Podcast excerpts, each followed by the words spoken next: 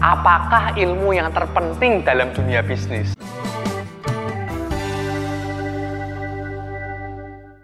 Halo guys, hari ini Erik mendapat pertanyaan yang unik dari Pak Arianto. Hai Erik, nama saya Arianto.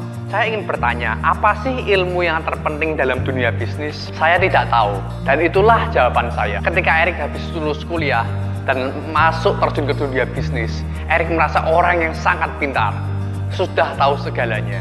Namun hari demi hari ketika Erik berjalan, Erik merasa, wah ternyata kok Erik ini tidak terlalu pintar ya. Erik bertemu dengan orang yang lebih pintar, Erik bertemu dengan orang yang lebih berpengalaman, Erik merasa, wah kok ternyata banyak ya yang hal yang Erik tidak ketahui ya.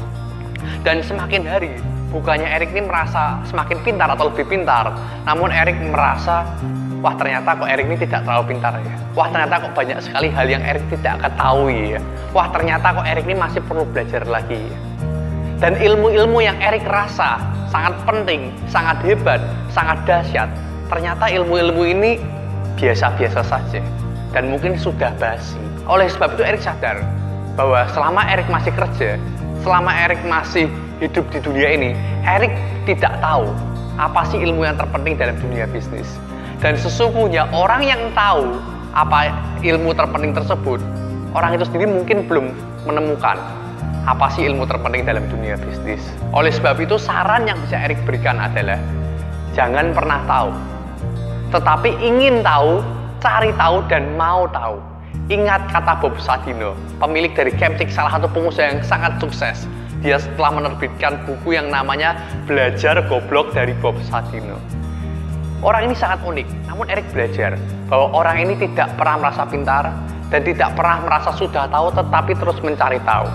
Bob Sadino berkata, jika kita ingin bertemu dengan orang, kita harus selalu mengosongkan gelas kita.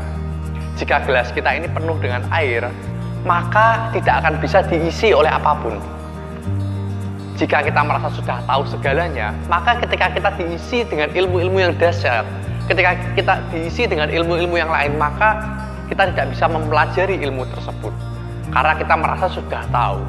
Oleh sebab itu tips yang bisa Erik berikan adalah jangan merasa sudah tahu atau jangan pernah merasa memiliki ilmu yang terpenting tersebut. Namun terus tidak tahu dan terus mau tahu dan cari tahu apa sih ilmu terpenting tersebut.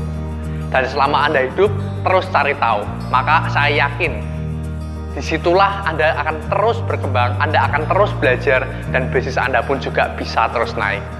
Begitu saja tips dari Erik hari ini. Bagi Anda yang punya pertanyaan, dapat langsung komen di video di bawah ini atau masuk ke www.erikanadi.com/chat.